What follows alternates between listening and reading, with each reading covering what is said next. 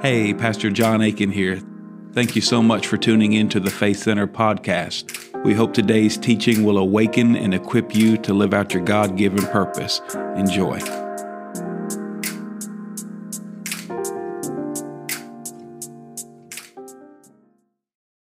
You know, handing the mic to anybody that's been in the pulpit before is, they say, is a dangerous thing. We used to, um, uh, he mentioned Trinidad and the church that we belong to in Trinidad. We'd start worship um, about 8:30 on Sunday morning, and uh, you know, sometime around 10 o'clock. excuse me. Around 10 o'clock, somebody come up and take the tithes and offerings, and the pastor would come on about 10:30, and then you don't know what happened. Sometimes it was 12:30. I think one time we got out of there at three o'clock. Um, it's uh, it's a unique experience to do something cross culturally, and to see um, see God working in, in in other cultures and see Him really touching the hearts of people, people that are desiring that relationship and and all the blessings that God God gives us. And um, I've had the the blessing to to see um, see Christianity in the little country of Malawi in Africa and in the second poorest country in the world and how the people um, you know, came, very poor people came, put their, found their best clothes, cleaned, washed, come in, and they would each, from each of the villages, the men's group, the women's group, the kids group would each come up and sing or do something, and it would just, it would go on and on and on, but it was, it was such a beautiful thing to see people who have very little being grateful to God for what they have. And um, sometimes in our culture, I don't think we see that. You know, people want more. Um, well, tonight, I want to do a little sort of testimony. I didn't want to get into real um, you know, this happened and this happened and this happened, but I want to kind of make it a a testimony in in the scriptures of how God has touched my life and how um,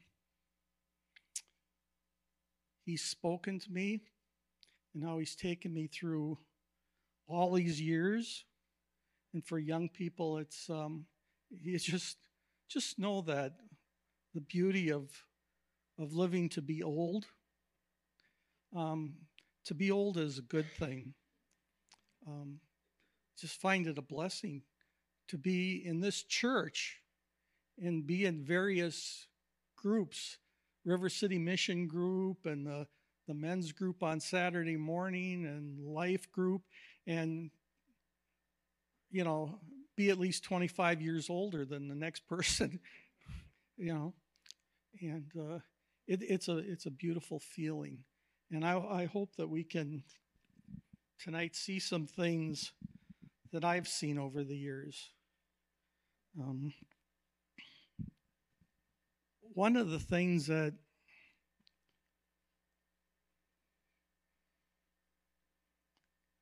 that I've experienced in my life,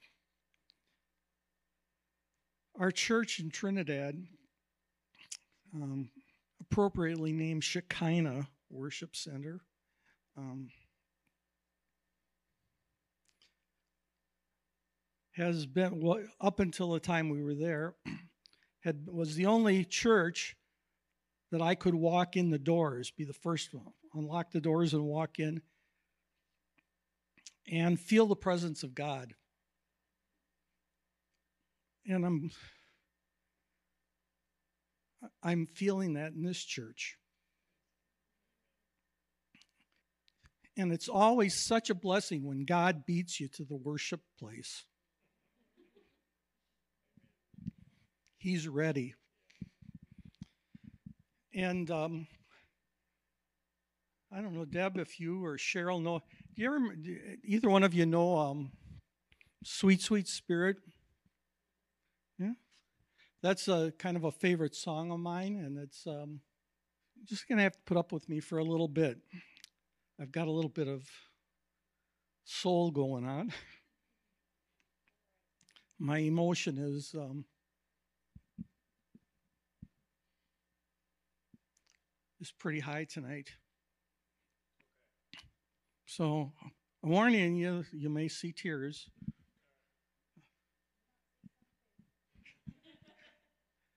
Well, when God touches you, it's special. You know, people say, Dear Lord, please, when they should just be saying, Dear Lord, please.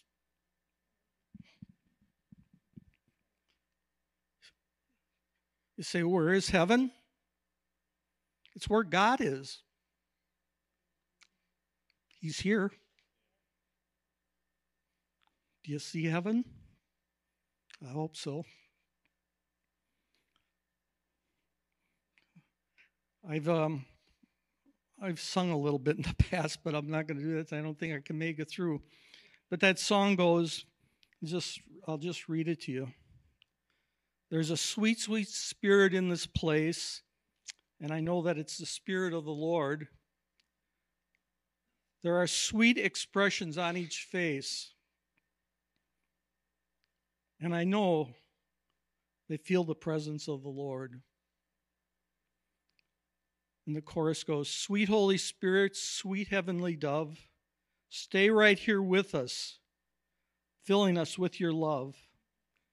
And for these blessings, we lift our hearts in praise. Without a doubt, we'll know that we have been revived when we shall leave this place.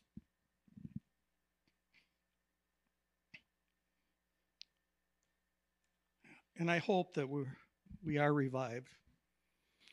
I think, sweet Holy Spirit, sweet heavenly dove. Stay right here with us, filling us with your love. And for these blessings, we lift our hearts in praise. Without a doubt, we'll know that we have been revived when we shall leave this place. You may never hear that again.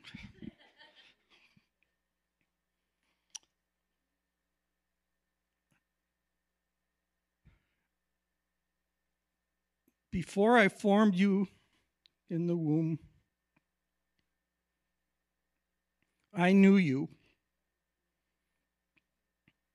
Before you were you were born, I sanctified you, I ordained you a prophet to the nations. That's Jeremiah 1 5. And then Psalm 139, it says, For you formed my inward parts, you covered me in my mother's womb. I will praise you, for I am fearfully and wonderfully made. Marvelous are your works and that my soul knows very well. My frame was not hidden from you when I was made in secret and skillfully wrought in the lowest parts of the earth. Your eyes saw my substance being yet unformed, and in your book they are all written, the days fashioned for me, when as of as yet there were none of them. How precious also are your thoughts to me, O God how great is the sum of them. And if I should count them, they would be more in number than the sand. When I awake, I am still with you. When I am when I wake, I am still with you. It's like a dream. And I'm to I'm to tell you about a dream. This is um it's not something I dreamt in my early life, but it, it explained to me, pointed out to me this scripture. Um, it's graphic in my mind. And in this dream, I see this great flowing. It's flowing, but it's not moving. It fills everything I can see, as high and as low as I can see, and as far and as wide as I can see. And there's these little circles in them all over. And I knew I knew in my dream that I was in the presence of God. But the, this church is one of the things that see the wood? See how the wood flows?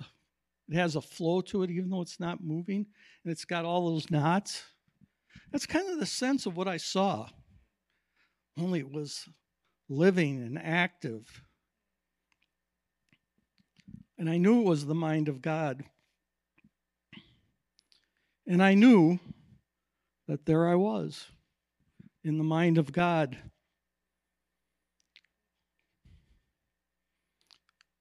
You know, we have a God that isn't surprised by anything, He knows everything.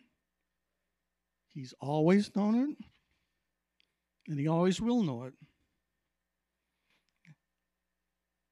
And it gave me the sense that I too, in God, am an eternal being.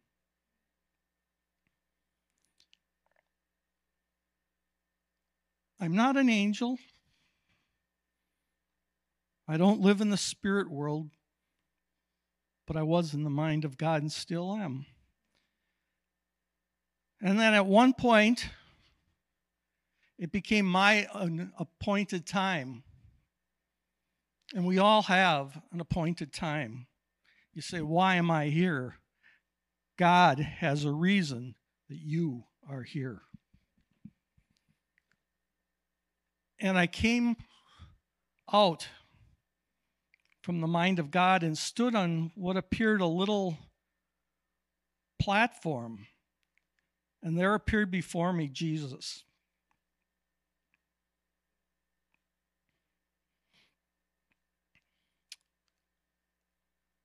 And all he said to me was, Find this. And you'll find your way back home.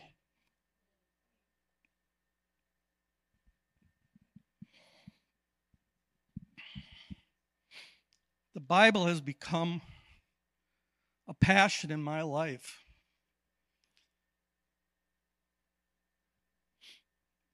Some years ago, someone challenged me. Now, let me get that later. So it was a good challenge and it impacted my life, but I'll get to it later. At that moment of my conception, at my appointed time, and then I came, I was born Green Bay, Wisconsin, my parents were my mother was had been raised on a farm. My dad was well he was difficult. He had a difficult life. Today if he was in school we'd say he was emotionally disturbed. Um, um, struggled struggled with his relationship with his father um, left home early and lived with a sister for for years. Went into the army in World War II during at 17. Just struggled. In all his years of working, you know, he'd go from one job to another.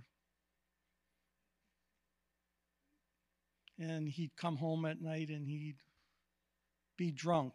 Or when he was sober, he'd fall asleep on the couch until dinner time and he'd wake up and eat and then go back. Um, he struggled. I love my dad, and we um, some of the times we had together were really good because he was a man who loved deeply, but didn't have the help to get out of what he was in. My mom, very intelligent lady, could have gone on to university, but didn't, worked in an office. And when she got pregnant, she stopped working. But the thing is, is that with my parents, my relatives, there was never an expression of love in our family.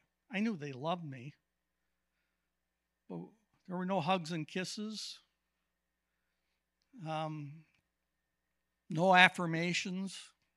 Um, you know, we just kind of were out there surviving on our own. You know, it's just, and where Green Bay at that time was very similar in size to Paducah in McCracken County. So we'd get out in the morning, we'd run for miles. And, um, but you know, we always went to church. I was raised Catholic. And through that time, I don't know, I saw something that I wanted to be. I wanted to be a priest. When I was 14 years old, I went away to seminary and spent six years in a Catholic minor seminary. And all the love that I, everything I sought, I was finding that what I thought I'd find in the church, I didn't find. Because the Catholic Church is very legalistic. Um, the good fathers would do things that were based on the good of the bishop and the and the fathers themselves and there was just something not right there and when i left i left kind of bitter and i lost my way i had grown up to be 19 years old and i never had anybody feed into my life in any any way whatsoever. My dad used to like to take me with him on Saturday mornings. We sit in the bar and I'd eat potato chips and drink root beer. And um, we always made it home though. um, but I remember some good times with my father. But anyway, I, I was bitter. I ended up getting married when I was at university, University of Wisconsin, Green Bay. And I spent the next 10 years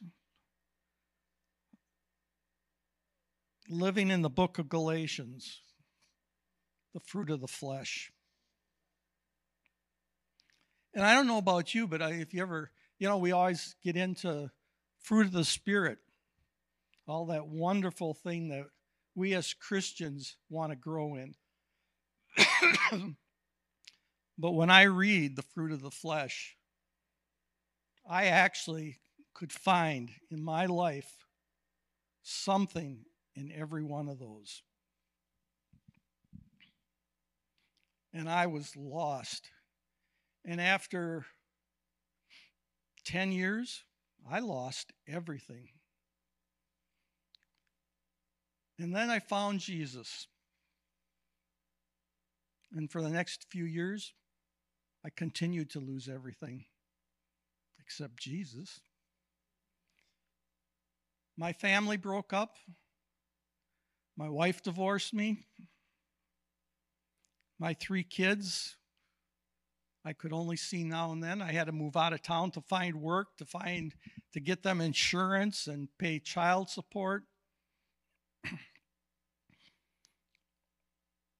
it was a long, long walk that I could not have walked without Jesus.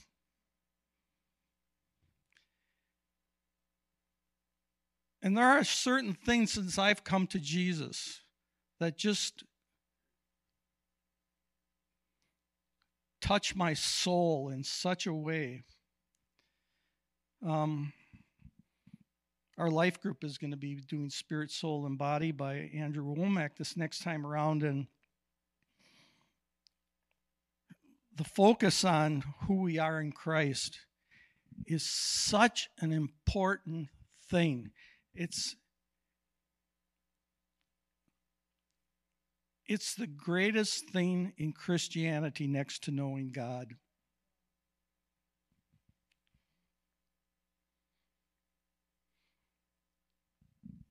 And I want to read you something tonight because, you know, Jesus going to the cross, I, I, I took that in my mind, in my heart, and and I said, He died for me. Um, I understood that. I believed it. I believed He rose from the dead. Even as a Catholic, I, I had learned those things, but now with a relationship with Jesus, I was beginning to experience the things. And there are things that, that came across my across me over the over the years that I'm going to have to get some glasses out here because most of most of the reading I do is in the Bible, and I sparingly well I've read a lot of books over the last 44 years of my Christianity, but um, um, I tend not to do a lot of, of books by authors other than the Holy Spirit.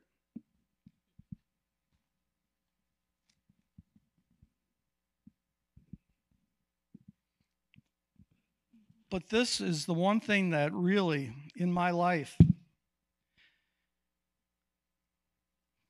I cried when I first read this.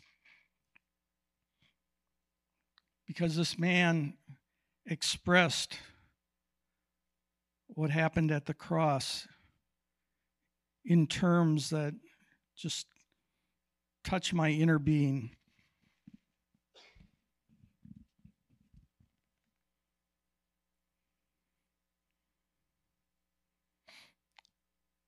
He not only became flesh in the womb of Mary, he was made to be sin on the cross on which he died.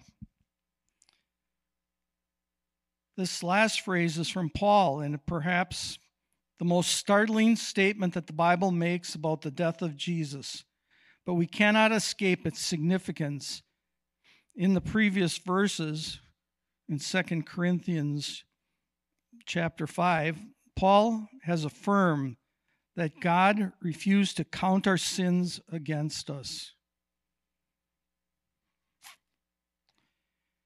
In his completely in his completely undeserved love for us, he decided not to make us answerable for our sins. He would not allow it. He would not allow it to be said of us as it was said of so many in the Old Testament times, that they will be held responsible. So, what did he do? God made him who had no sin to be sin for us, so that in him we may become the righteousness of God. Jesus Christ had no sins of his own. He was made sin with our sins on the cross.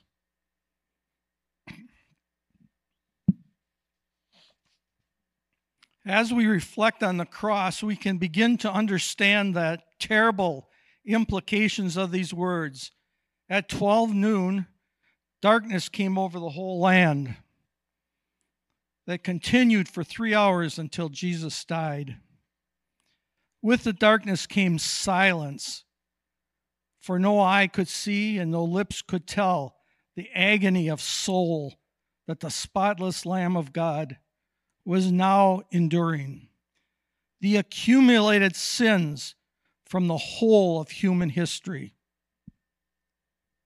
were laid upon him. Voluntarily, he bore them in his own body. He made them his own. He took full responsibility for them. And then, In desolate spiritual abandonment, a cry was wrung from his lips My God, my God, my God, my God, why have you forsaken me?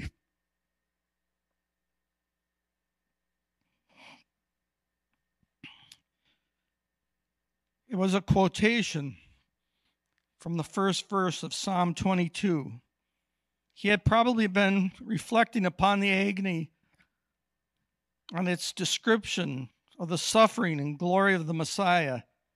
But why did he why did he quote that particular verse?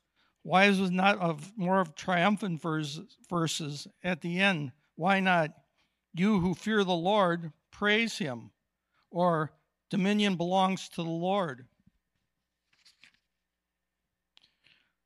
Are we driven to conclude that it was a cry of human weakness, despair, or that the Son of God was imagining things? No, these words must be taken at face value.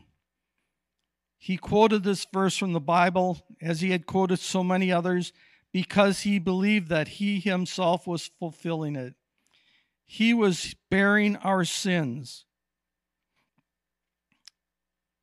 And God whose eyes are too pure to look on evil.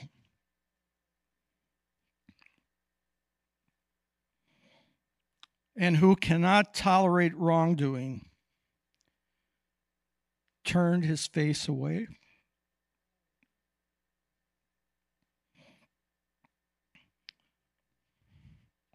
Our sins, our sins came between the Father and the Son.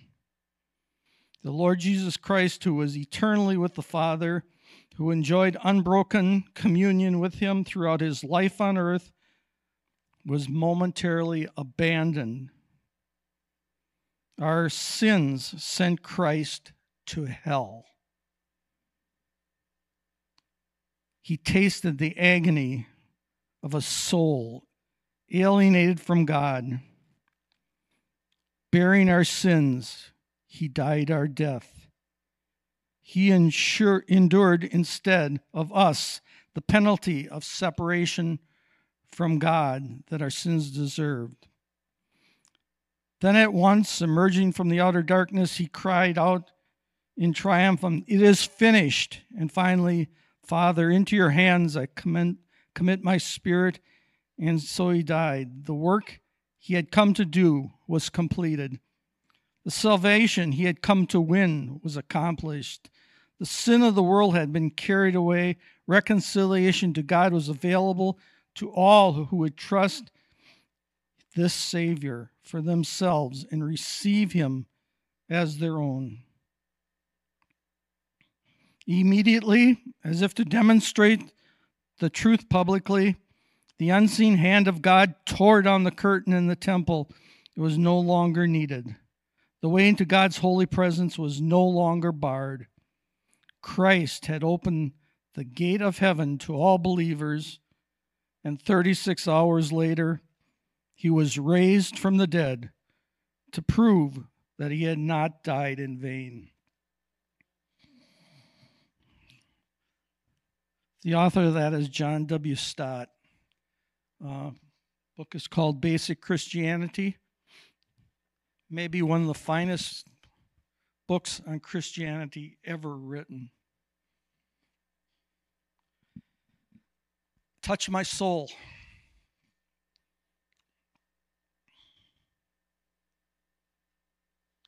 How can you turn back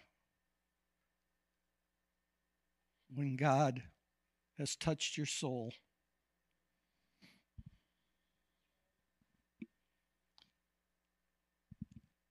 He died on that cross. My slate was clean.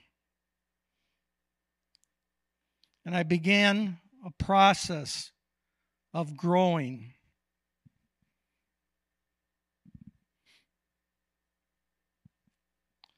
Just heard a preacher I like to listen to who said,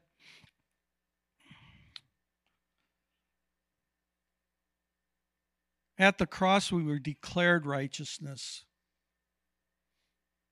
Now, we're working out our righteousness.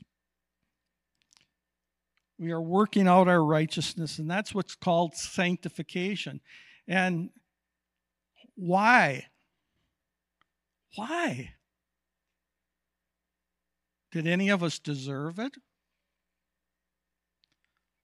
Do we deserve God's love? Why did God love us? Because he loved us. Job found out you don't question God. God does what he wants to do. And for all eternity, he has loved us. And he will continue all of eternity to love us and bless us.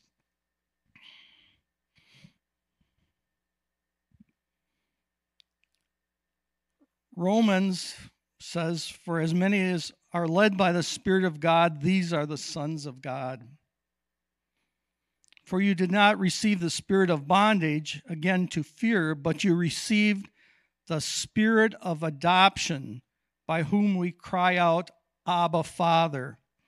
The Spirit Himself bears witness with our spirit that we are children of God, and if children, then heirs. Heirs of God and joint heirs with Christ. If indeed we suffer with Him, that we may also be glorified together. what a beautiful thing, this Jesus on the cross. Um, you know, in Hebrews chapter 5, so also Christ did not glorify himself to become high priest, but was he who said to him, You are my son, today I have begotten you. He also says in another place, You are a priest forever, according to the order of Melchizedek, who in the days of his flesh, when he had offered up prayers and supplications with vehement cries and tears to him who was able to save him from death, and was heard because of his godly fear. Though he was a son, yet he learned obedience by the things which he suffered. And having been perfected, he became the author of eternal salvation to all who obey him, called by God as high priest, according to the order of Melchizedek. You know, some people think that we say a simple prayer and that we're saved. So if we believe and testify to that belief, but so many people don't want to go any farther than that. Too many Christians at salvation don't want to be imitators of Christ. They don't want to see the glory beyond salvation. That glory that God that Jesus saw before he went to the cross. He saw the glory, the bringing people to salvation, the people who are back in relationship with God. God, from the fall of man, Adam and Eve, God spent a whole Bible trying to rectify the relationship with man. And the only way it could be done was with the perfect man God. Only he who was without sin could pay the price. Thank you, Jesus.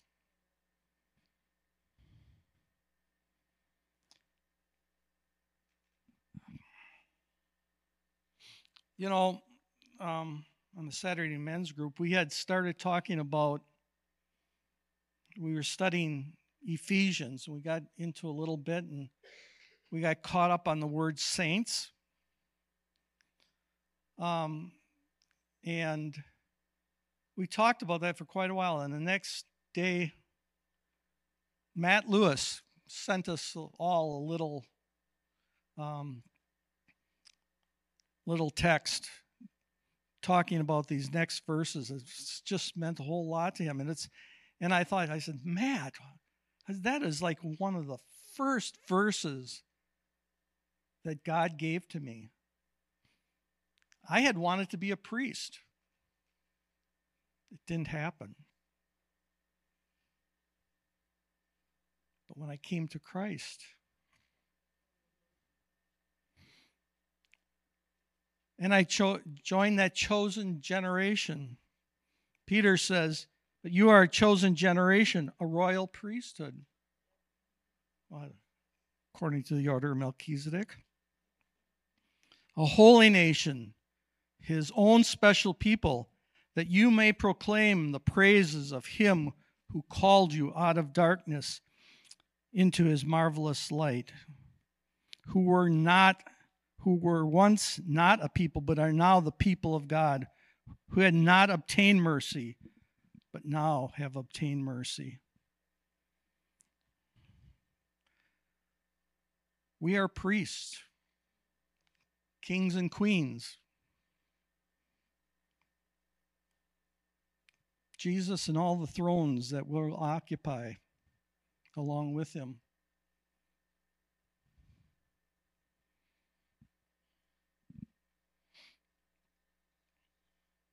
So, what do we do with this priesthood, with this being a holy status?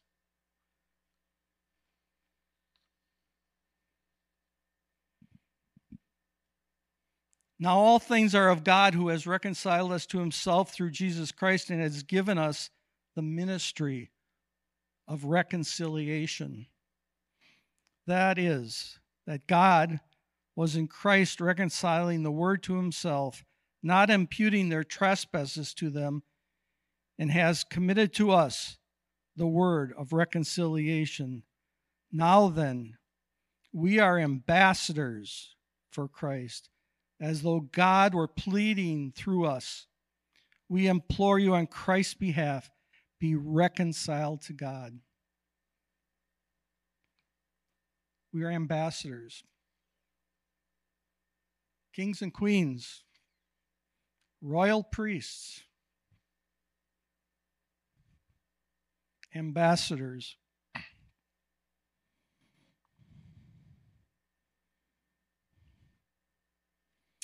As priests, priests offer sacrifices. Now we know that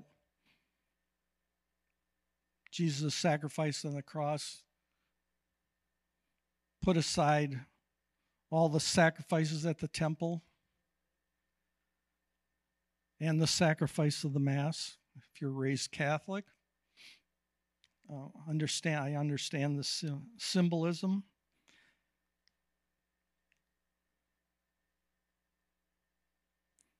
But in Romans 12 it says, I beseech you, therefore, brethren, by the mercies of God, that you offer your bodies a living sacrifice, wholly acceptable to God, which is your reasonable service. And do not be conformed to this world, but be transformed by the renewing of your mind, that you may prove what is what is that good and acceptable and perfect will of God. How do you renew your mind? In the Word.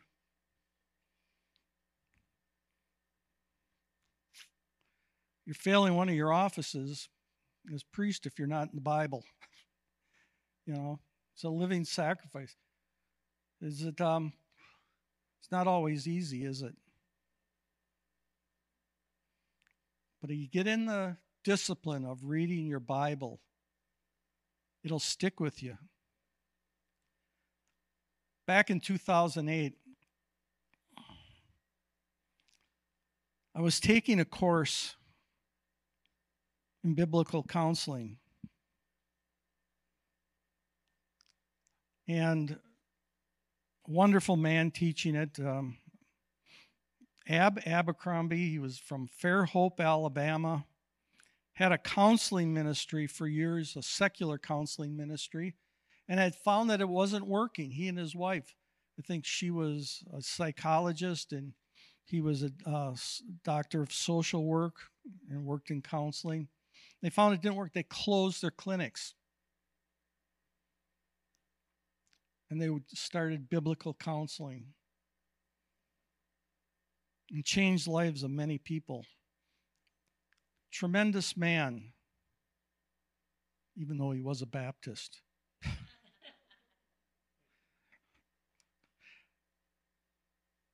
but in one of the classes, he, he said to us, and he does it, did it with all his classes, he said, if you are going to be biblical counselors, then you need to read the Bible. And he stopped, and somebody said, What do you mean, read the Bible? You know, you maybe got a, life group studying Ephesians, right? I'm reading the Bible. You know, the pastor preached on Romans, um, and I reread that, so I'm reading the Bible. And anyway, he said, No. He said, You start on Genesis 1 1, and you read until you get to the end. The end of Revelation. I took that challenge. And we were living in Green Bay, and I, three bedroom home, and our daughter had her room, and we had ours, and we had one of them as an office. and I went in and I was going to start this challenge. I was going to show them that I could read the Bible from cover to cover. You know, and it was like, I don't know if I can do this. But I sat in my chair, prayed a little bit, and I started, In the beginning, God. Took me two weeks to get farther than that.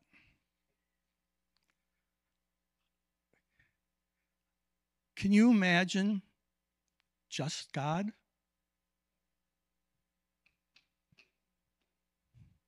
Not us, not plants, not animals, not air, not planets, not stars, just God.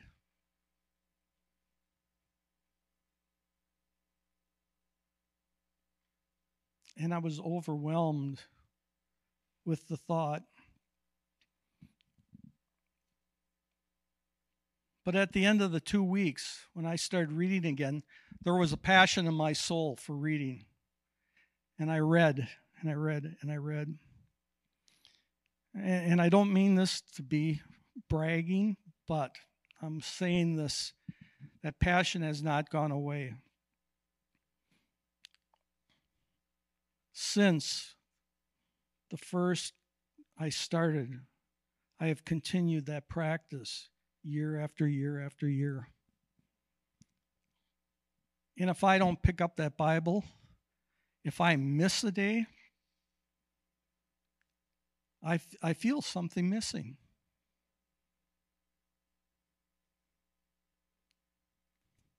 And I think I've read about 10 different translations.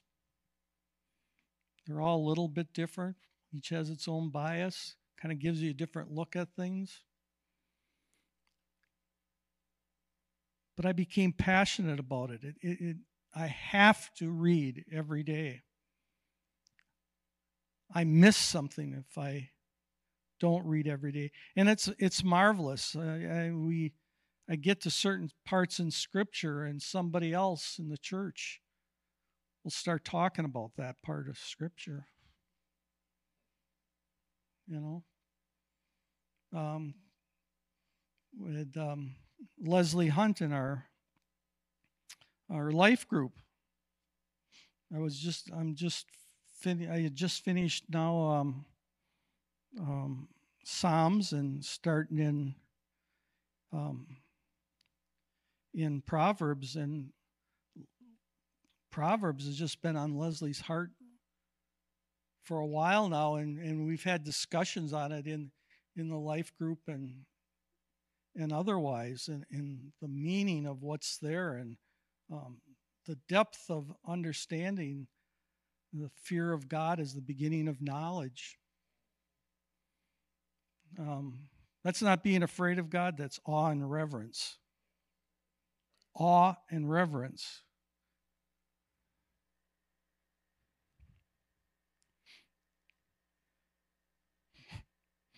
Just a side light. When I was a Catholic, some we had when I, when I was growing up, we used Latin in the in the mass. I I studied five years of Latin seminary. But in a lot of the churches, they've had these sayings. And one of them was hic est terribile. And if you translate that in our modern language, says this place is terrible. so it's one of those little jokes uh, that we Latin students would like to put out there. But it's really, this place is awesome. This place is awesome.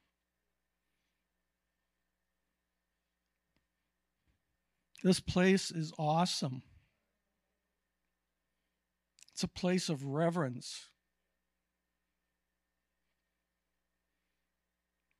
It's a place where the church, as a body, meets God.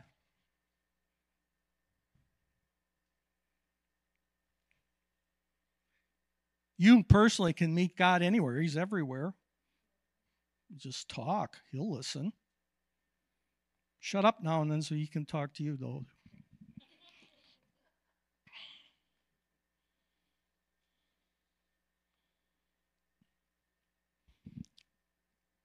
But what does it all have to do? It's, it's what the Bible talks about. It's about God's relationship with man, with his creation, this love relationship that he has continued when we have not.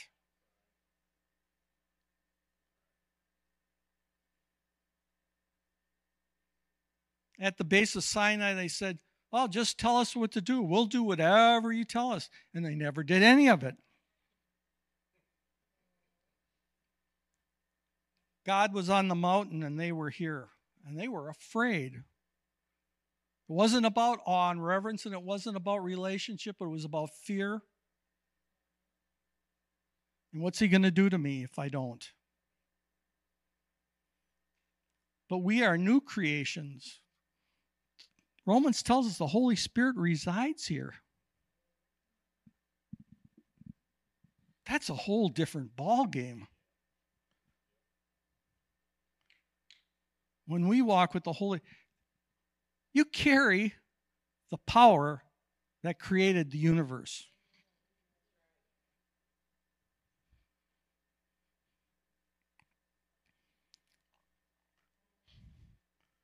That power can destroy you, but it loves you.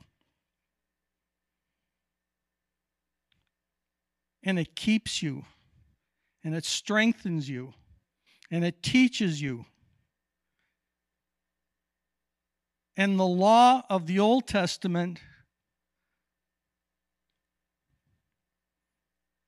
in his love now became instructions and teachings in the way that a loving father would want us to live.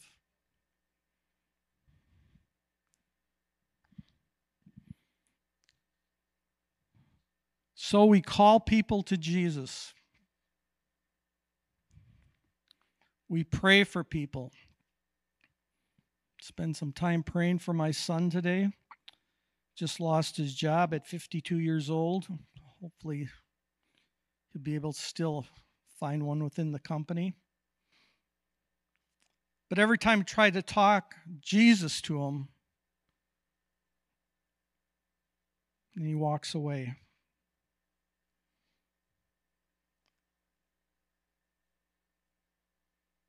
and I weep.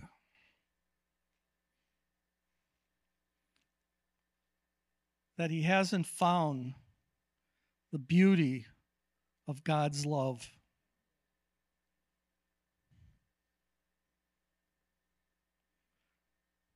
You know, when Jesus was asked,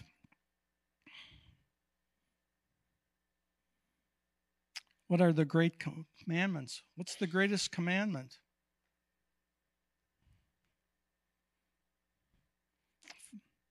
He said, You shall love the Lord your God with all your heart, with all your soul, with all your mind. Mark adds, and all your strength. This is the first and great commandment. And the second is like it you shall love your neighbor as yourself. On these two commandments hang all the law and the prophets.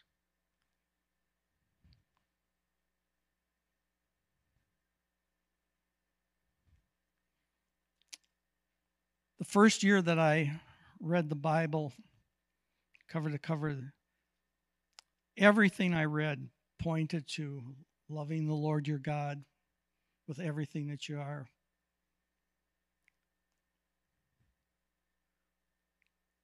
I thought when I started reading that at the beginning of the year, especially after starting out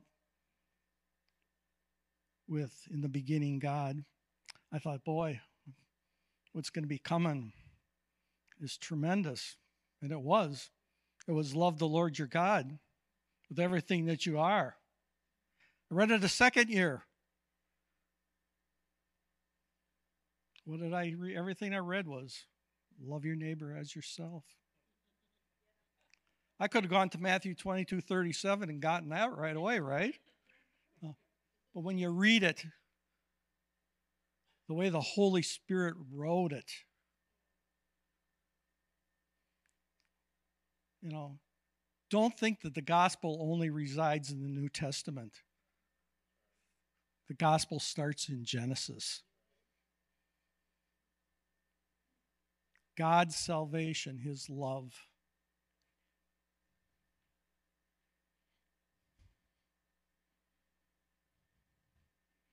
I think that one of the great things that we miss as Christians in these two commandments are the words, as yourself. You think, oh, you love God and you love your neighbor. Got that? Okay, let's go. But it's loving your neighbor as yourself.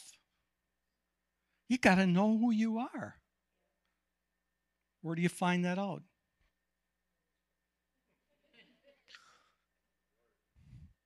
Why? Good. No guessing on that one, huh? We love God. We need to love ourselves. Are we priests and kings? Are we children? Are we co heirs of the kingdom of heaven?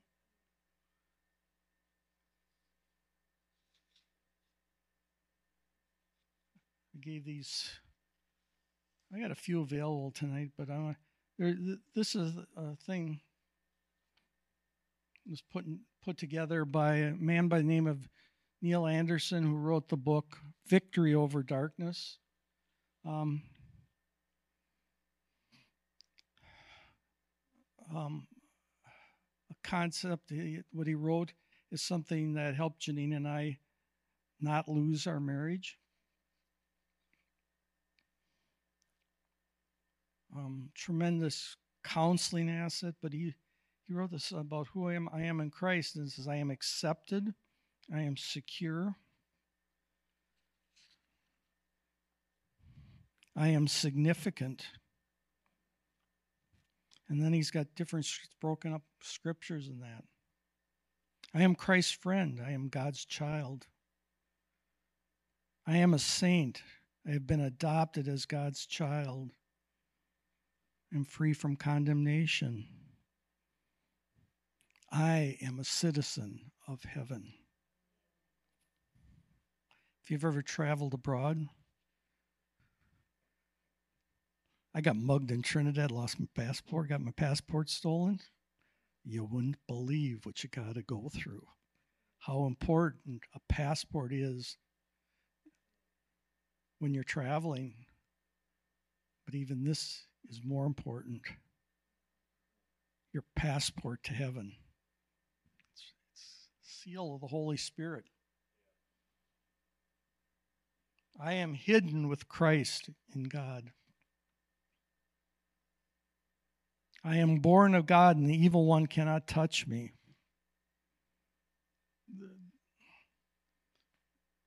It's a tremendous thing. He's got, got one said, Since I am in Christ, since I am in Christ by the grace of God, I have been justified. I died with Christ and died to the power of sin's rule over my life. And we got some. I've got some copies. I, I don't know how many. If it'll get to everybody that wants one, but um, sure are welcome to them. I think if you go through and you study these, you know, while you're reading the rest of the Bible, um, if you look for them in the scriptures and read where they come from and take them to heart, you're not going to walk through this life being afraid with your chin down. You're going to walk with your chin up, being proud of who you are in Christ Jesus. A holy pride. It's knowing who you are, and you walk tall. You know what I learned in the Old Testament? Numbers 10:35. The Israelites in the camp had the Ark of the Covenant, and when they moved or they went to battle, the ark went ahead of them. And Moses would say, Rise up, O Lord, and scatter your enemies, and make those who hate you flee.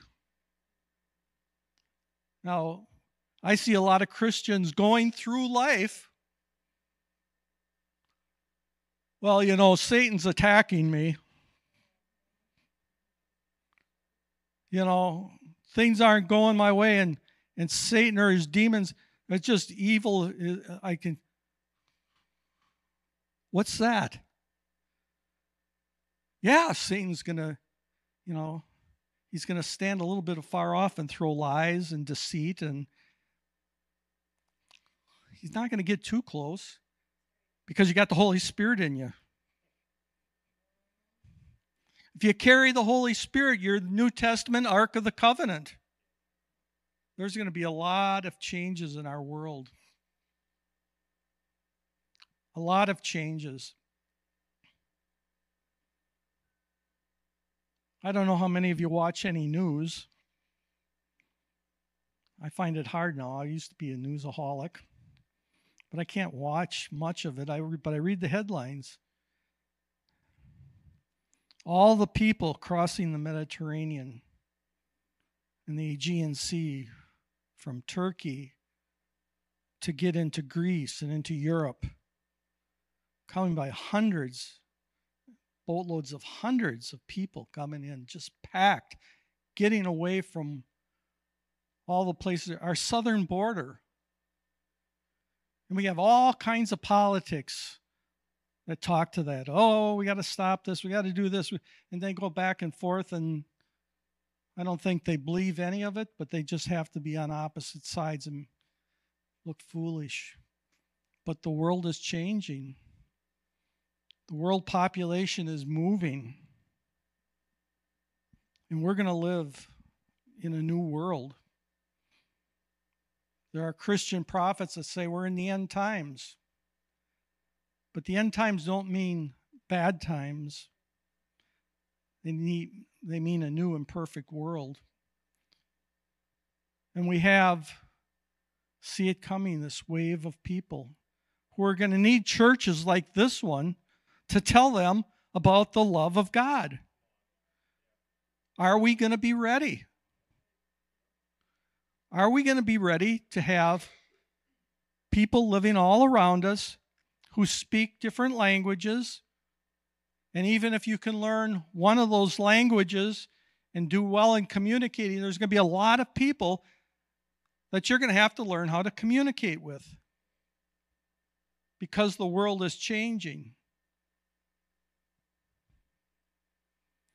But if you hear people of different cultures and different languages worshiping together. What powerful.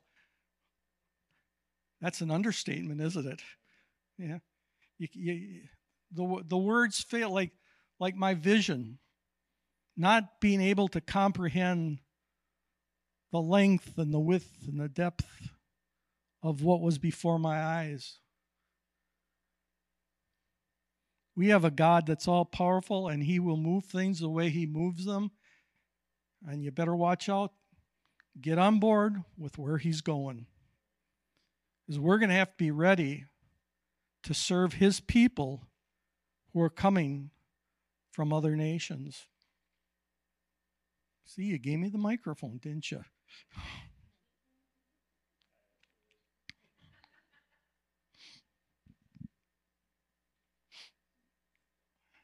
So please be ready. And the best way of being ready is to be in the Word.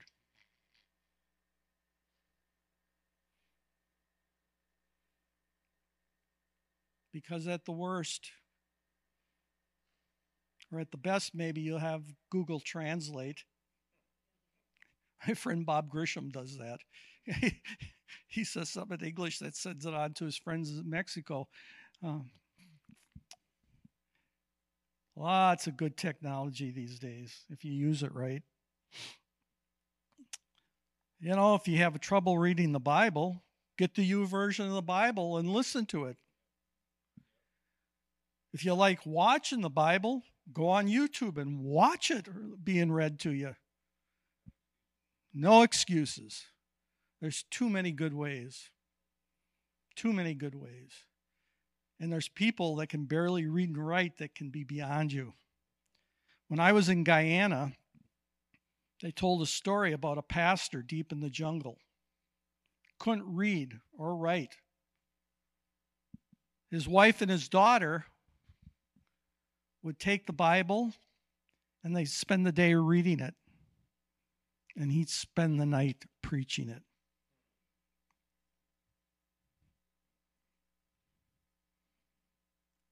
Muslims throughout the world are dreaming a dream.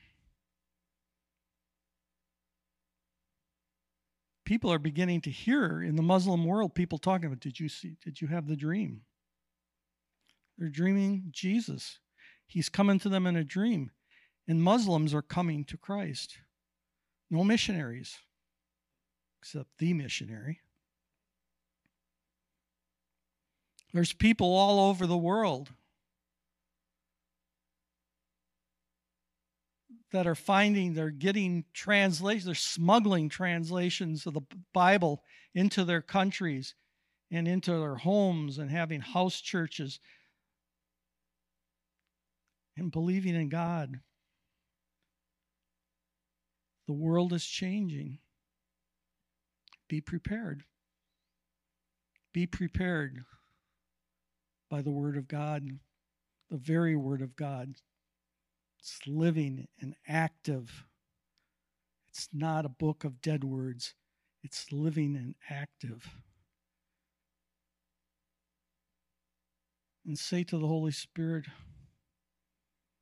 Show me your way that I may walk in it.